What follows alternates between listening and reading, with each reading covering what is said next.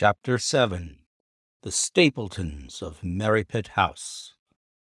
The fresh beauty of the following morning did something to efface from our minds the grim and gray impression which had been left upon us by our first experience of Baskerville Hall. As Sir Henry and I sat at breakfast, the sunlight flooded in through the high mullioned windows, throwing watery patches of color from the coats of arms which covered them. The dark paneling glowed like bronze in the golden rays, and it was hard to realize that this was indeed the chamber which had struck such a gloom into our souls upon the evening before. "I guess it is ourselves and not the house that we have to blame," said the baronet. "We were tired with our journey and chilled by our drive, so we took a grey view of the place. Now we are fresh and well, so it is all cheerful once more." "And yet it was not entirely a question of imagination," I answered. "Did you, for example, happen to hear someone, a woman, I think, sobbing in the night?"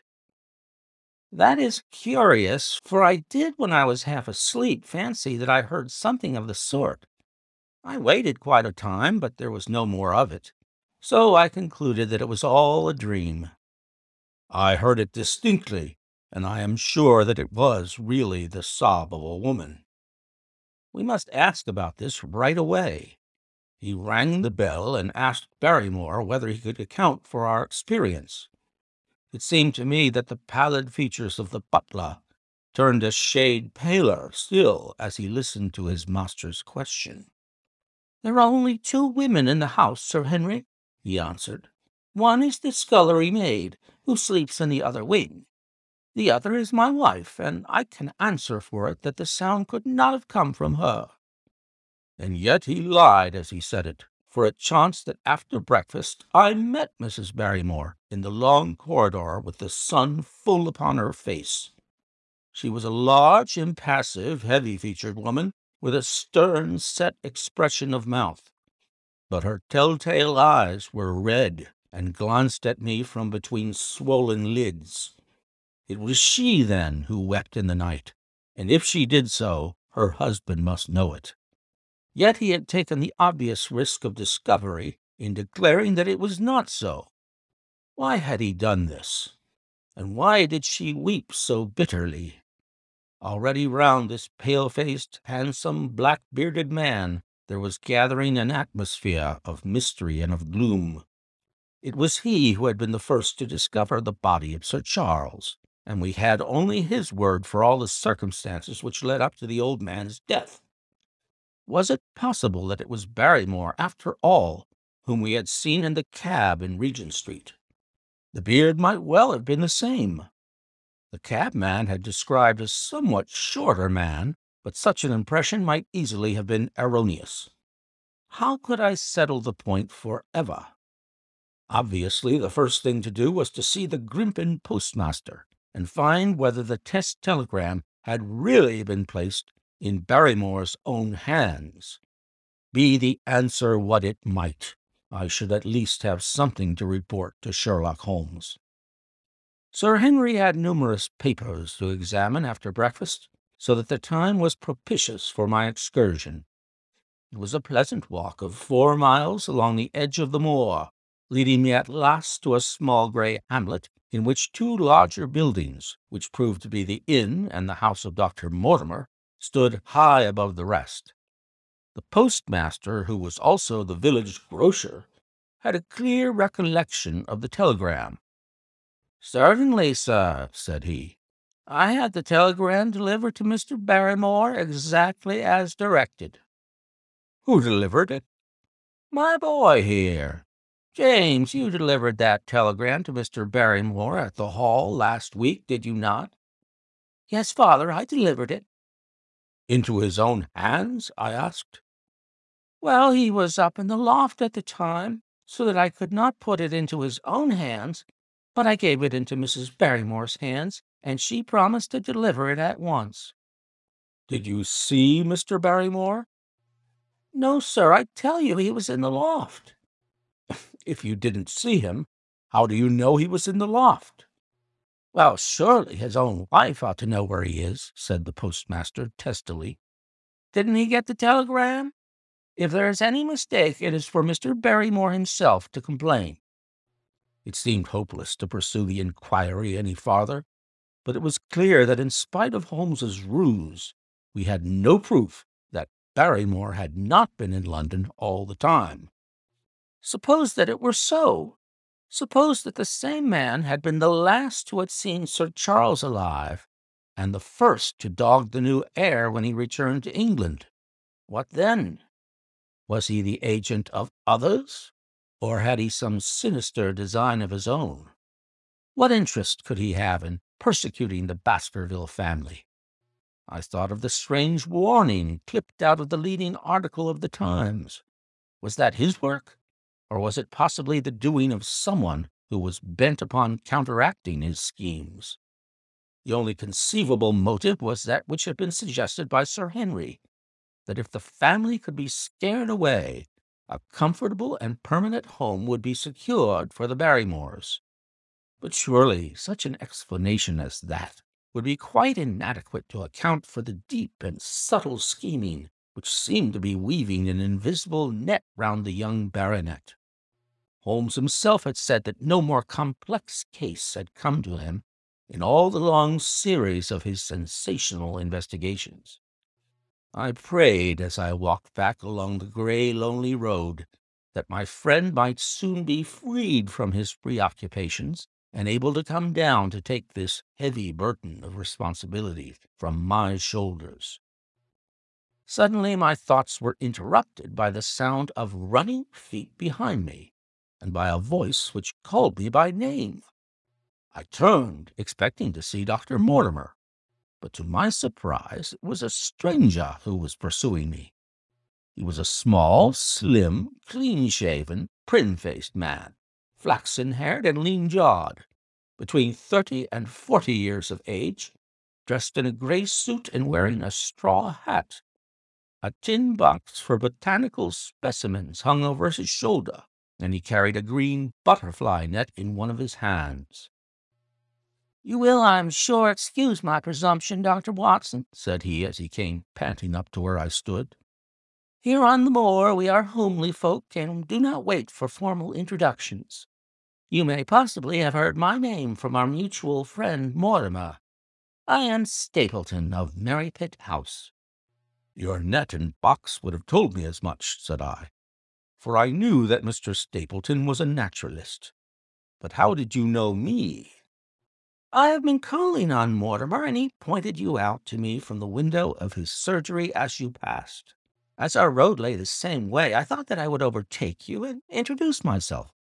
I trust that Sir Henry is none the worse for his journey." "He is very well, thank you."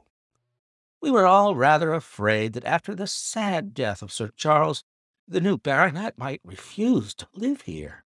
It is asking much of a wealthy man to come down and bury himself in a place of this kind, but I need not tell you that it means a very great deal to the countryside.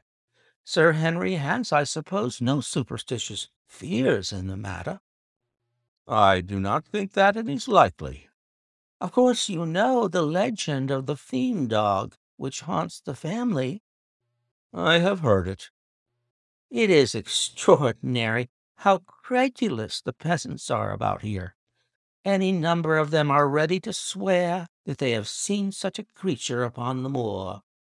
He spoke with a smile, but I seemed to read in his eyes that he took the matter more seriously.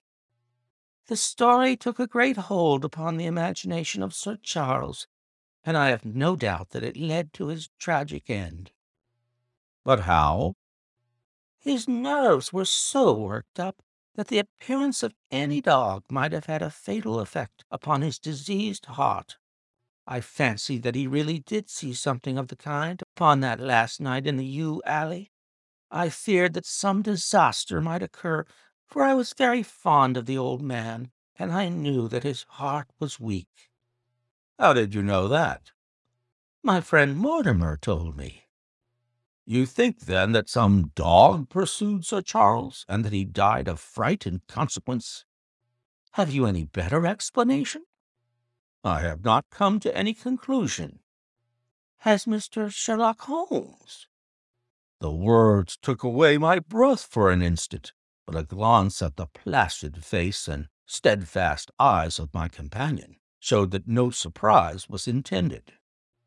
"It is useless for us to pretend that we do not know you, Doctor Watson," said he. "The records of your detective have reached us here, and you could not celebrate him without being known yourself. When Mortimer told me your name, he could not deny your identity. If you are here, then it follows that Mister Sherlock Holmes is interesting himself in the matter, and I am naturally curious to know what view he may take." "I am afraid that I cannot answer that question." "May I ask if he is going to honor us with a visit himself?" "He cannot leave town at present. He has other cases which engage his attention." "What a pity! He might throw some light on that which is so dark to us. But as to your own researches, if there is any possible way in which I can be of service to you, I trust that you will command me. If I had any indication of the nature of your suspicions, or how you propose to investigate the case, I might perhaps even now give you some aid or advice." "I assure you that I am simply here upon a visit to my friend Sir Henry, and that I need no help of any kind." "Excellent," said Stapleton. "You are perfectly right to be wary and discreet. I am justly reproved for what I feel was an unjustifiable intrusion, and I promise you that I will not mention the matter again." We had come to a point where a narrow grassy path struck off from the road and wound across the moor. A steep, boulder-sprinkled hill lay upon the right, which had in bygone days been cut into a granite quarry. The face which was turned towards us formed a dark cliff, with ferns and brambles growing in its niches. From over a distant rise there floated a grey plume of smoke. "A moderate walk along this moor-path brings us to Merripit House," said he. "Perhaps you will spare an hour that I may have the pleasure of introducing you to my sister." My first thought was that I should be by Sir Henry's side, but then I remembered the pile of papers and bills with which his study table was littered. It was certain that I could not help with those, and Holmes had expressly said that I should study the neighbors upon the moor. I accepted Stapleton's invitation, and we turned together down the path. "It is a wonderful place, the moor," said he, looking round over the undulating downs, long green rollers with crests of jagged granite foaming up into fantastic surges. "You never tire of the moor. You cannot think the wonderful secrets which it contains. It is so vast, and so barren, and so mysterious." "You know it well, then?" "I have only been here two years. The residents would call me a newcomer. We came shortly after Sir Charles settled, but my tastes led me to explore every part of the country round, and I should think that there are few men who know it better than I do." "Is it hard to know?" "Very hard. You see, for example, this great plain to the north here, with the queer hills breaking out of it. Do you observe anything remarkable about that?" "It would be a rare place for a gallop." "You would naturally think so, and the thought has cost several their lives before now. You notice those bright green spots scattered thickly over it?" "Yes, they seem more fertile than the rest." Stapleton laughed. "That is the great Grimpen Mire," said he. "A false step yonder means death to man or beast. Only yesterday I saw one of the moor ponies wander into it. He never came out. I saw his head for quite a long time, craning out of the bog-hole, but it sucked him down at last. Even in dry seasons it is a danger to cross it, but after these autumn rains it is an awful place. And yet I can find my way to the very heart of it, and return alive. By George, there is another of those miserable ponies." Something brown was rolling and tossing among the green sedges. Then a long, agonized, writhing neck shot upward, and a dreadful cry echoed over the moor. It turned me cold with horror, but my companion's nerves seemed to be stronger than mine. "It's gone," said he. "The mire has him. Two in two days, and many more perhaps, for they get in the way of going there in the dry weather, and never know the difference until the mire has them in its clutches. It's a bad place, the great Grimpen Mire." "And you say you can penetrate it?" "Yes, there are one or two paths which a very active man can take. I have found them out." "Why should you wish to go into so horrible a place?" "Well, you see the hills beyond. They are really islands cut off on all sides by the impossible mire, which has crawled round them in the course of years. That is where the rare plants and the butterflies are, if you have the wit to reach them."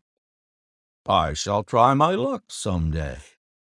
He looked at me with a surprised face. "For God's sake, put such an idea out of your mind," said he. "Your blood would be upon my head. I assure you that there would not be the least chance of your coming back alive. It is only by remembering certain complex landmarks that I am able to do it." "Hello!" I cried. "What is that?" A long, low moan, indescribably sad, swept over the moor. It filled the whole air, and yet it was impossible to say whence it came. From a dull murmur it swelled into a deep roar, and then sank back into a melancholy, throbbing murmur once again. Stapleton looked at me with a curious expression in his face. "Queer place, the moor," said he. "But what is it?" "The peasants say it is the hound of the Baskervilles calling for its prey. I've heard it once or twice before, but never quite so loud." I looked round with a chill of fear in my heart at the huge swelling plain, mottled with the green patches of rushes. Nothing stirred over the vast expanse, save a pair of ravens which croaked loudly from a tor behind us. "You are an educated man. You don't believe such nonsense as that," said I. "What do you think is the cause of so strange a sound?" "Bogs make queer noises sometimes. It's the mud settling, or the water rising, or something." "No, no, that was a living voice." "Well, perhaps it was. Did you ever hear a bittern booming?" "No, I never did." "It's a very rare bird, practically extinct in England now, but all things are possible upon the moor. Yes, I should not be surprised to learn that what we have heard is the cry of the last of the bitterns." "It's the weirdest, strangest thing ever I heard in my life." "Yes, it's rather an uncanny place altogether. Look at the hillside yonder. What do you make of those?" The whole steep slope was covered with grey circular rings of stone, a score of them at least. "What are they, sheep pens?" "No, they are the homes of our worthy ancestors. Prehistoric man lived thickly on the moor, and as no one in particular has lived there since, we find all his little arrangements exactly as he left them. These are his wigwams with the roofs off. You can even see his hearth and his couch, if you have the curiosity to go inside." "But it is quite a town.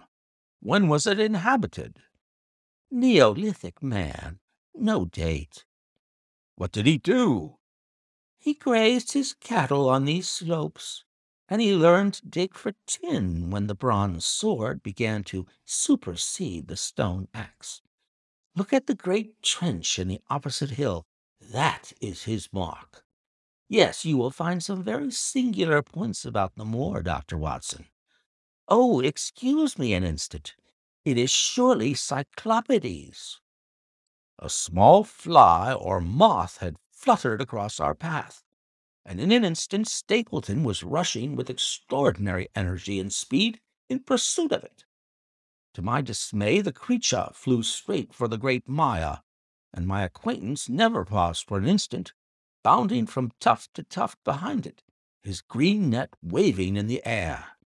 His grey clothes and jerky, zigzag, irregular progress made him not unlike some huge moth himself.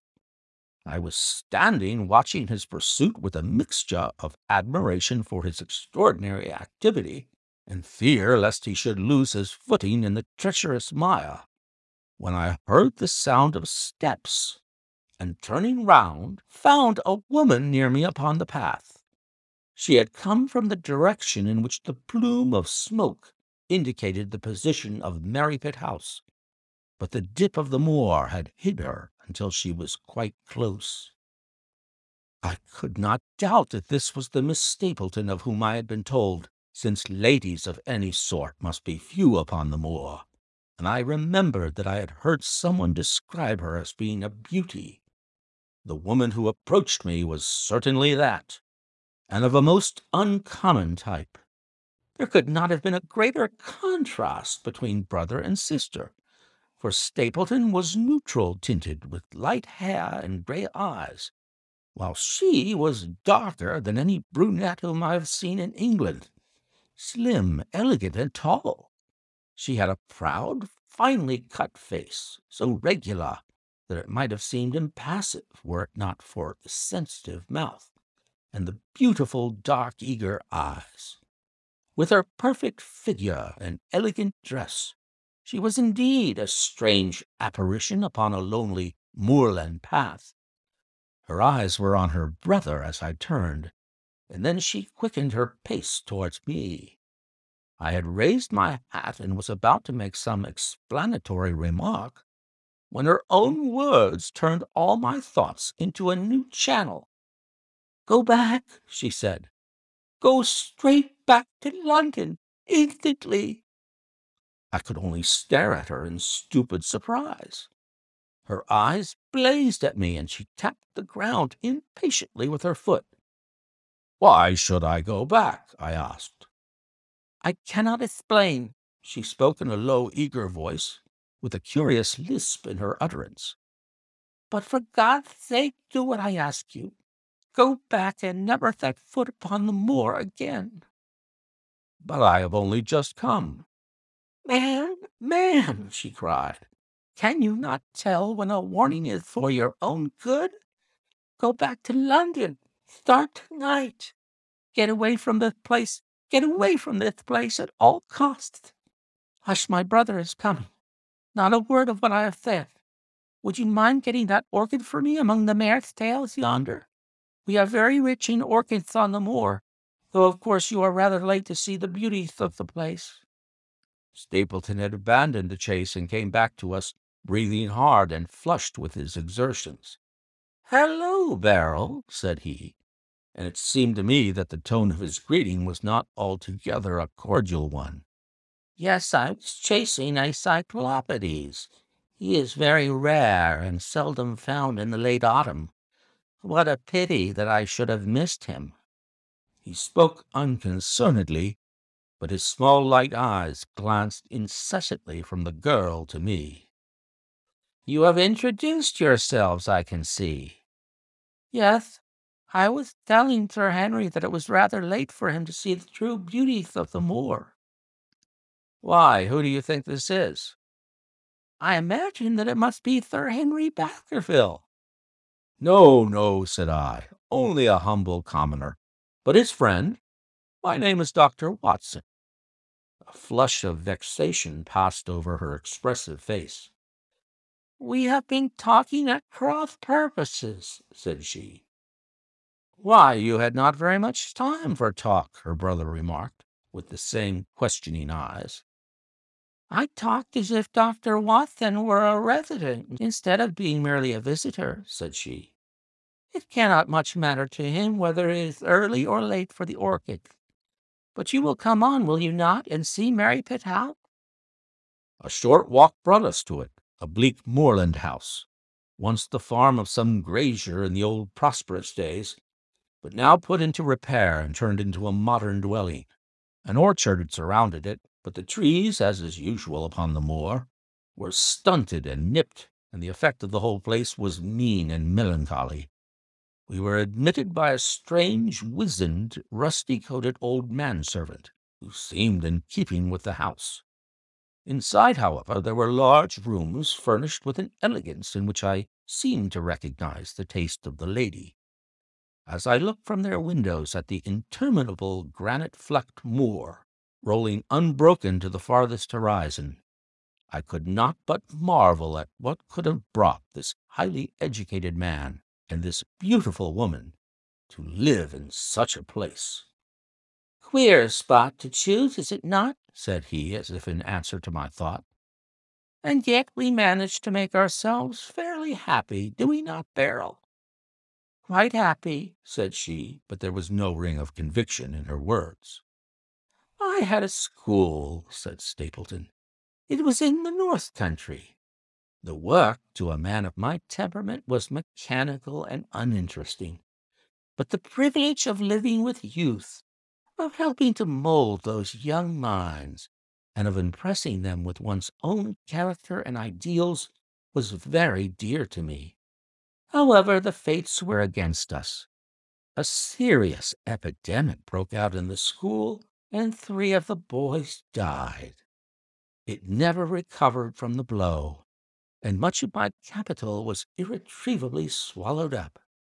And yet, if it were not for the loss of the charming companionship of the boys, I could rejoice over my own misfortune, for with my strong taste for botany and zoology, I find an unlimited field of work here, and my sister is as devoted to nature as I am.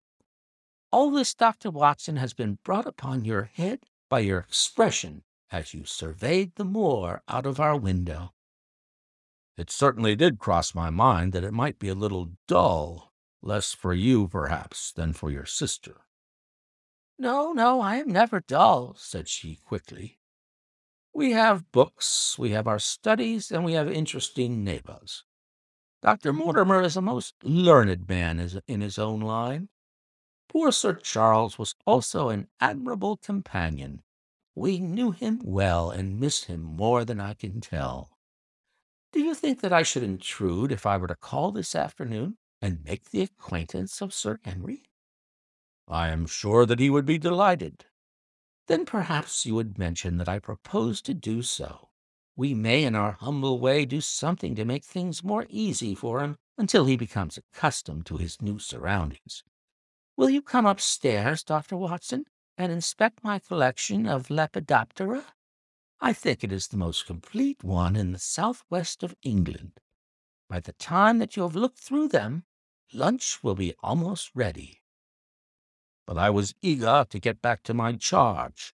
The melancholy of the moor, the death of the unfortunate pony, the weird sound which had been associated with the grim legend of the Baskervilles, all these things tinged my thoughts with sadness. Then, on top of these more or less vague impressions, there had come the definite and distinct warning of Miss Stapleton, delivered with such intense earnestness that I could not doubt that some grave and deep reason lay behind it. I resisted all pressure to stay for lunch, and I set off at once upon my return journey, taking the grass-grown path by which we had come.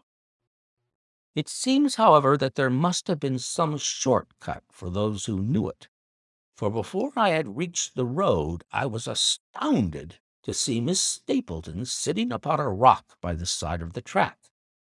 Her face was beautifully flushed with her exertions, and she held her hand to her side. I, I have run all the way in order to cut you off, Doctor Watson," said she. "I had not even time to put on my hat. I must not stop, or my brother may miss me. I wanted to say to you how sorry I am about the stupid mistake I made in thinking that you were Sir Henry.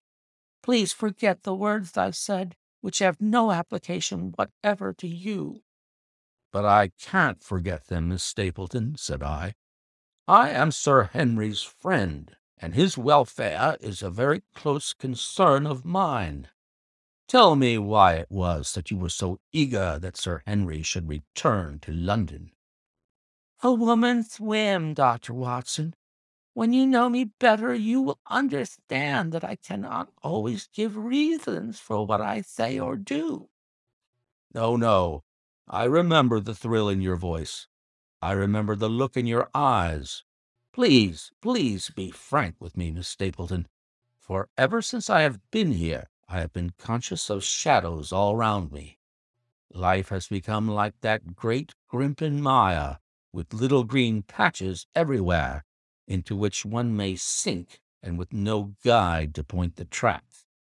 Tell me, then, what it was that you meant, and I will promise to convey your warning to Sir Henry." An expression of irresolution passed for an instant over her face, but her eyes had hardened again when she answered me. "You make too much of it, Doctor Watson," said she. "My brother and I were very much shocked by the death of Sir Charles. We knew him very intimately, for his favorite walk was over the moor to our house. He was deeply impressed with the curse which hung over the family, and when this tragedy came, I naturally felt that there must be some grounds for the fears which he had expressed. I was distressed, therefore, when another member of the family came down to live here, and I felt that he should be warned of the danger which he will run. That was all which I intended to convey." "But what is the danger?" "You know the story of the hound?" "I do not believe in such nonsense." "But I do. If you have any influence with Sir Henry, take him away from a place which has always been fatal to his family. The world is wide. Why should he wish to live at the place of danger?" "Because it is the place of danger. That is Sir Henry's nature. I fear that unless you can give me some more definite information than this, it would be impossible to get him to move." "I cannot say anything definite, for I do not know anything definite." "I would ask you one more question, Miss Stapleton. If you meant no more than this when you first spoke to me, why should you not wish your brother to overhear what you said? There is nothing to which he or anyone else could object." "My brother is very anxious to have the hall inhabited, for he thinks that it is good for the poor folk upon the moor. He would be very angry if he knew that I had said anything which might induce Sir Henry to go away. But I have done my duty now, and I will say no more. I must go back, or he will miss me and suspect that I have seen you. Goodbye." She turned and had disappeared in a few minutes among the scattered boulders, while I, with my soul full of vague fears, pursued my way to Baskerville Hall.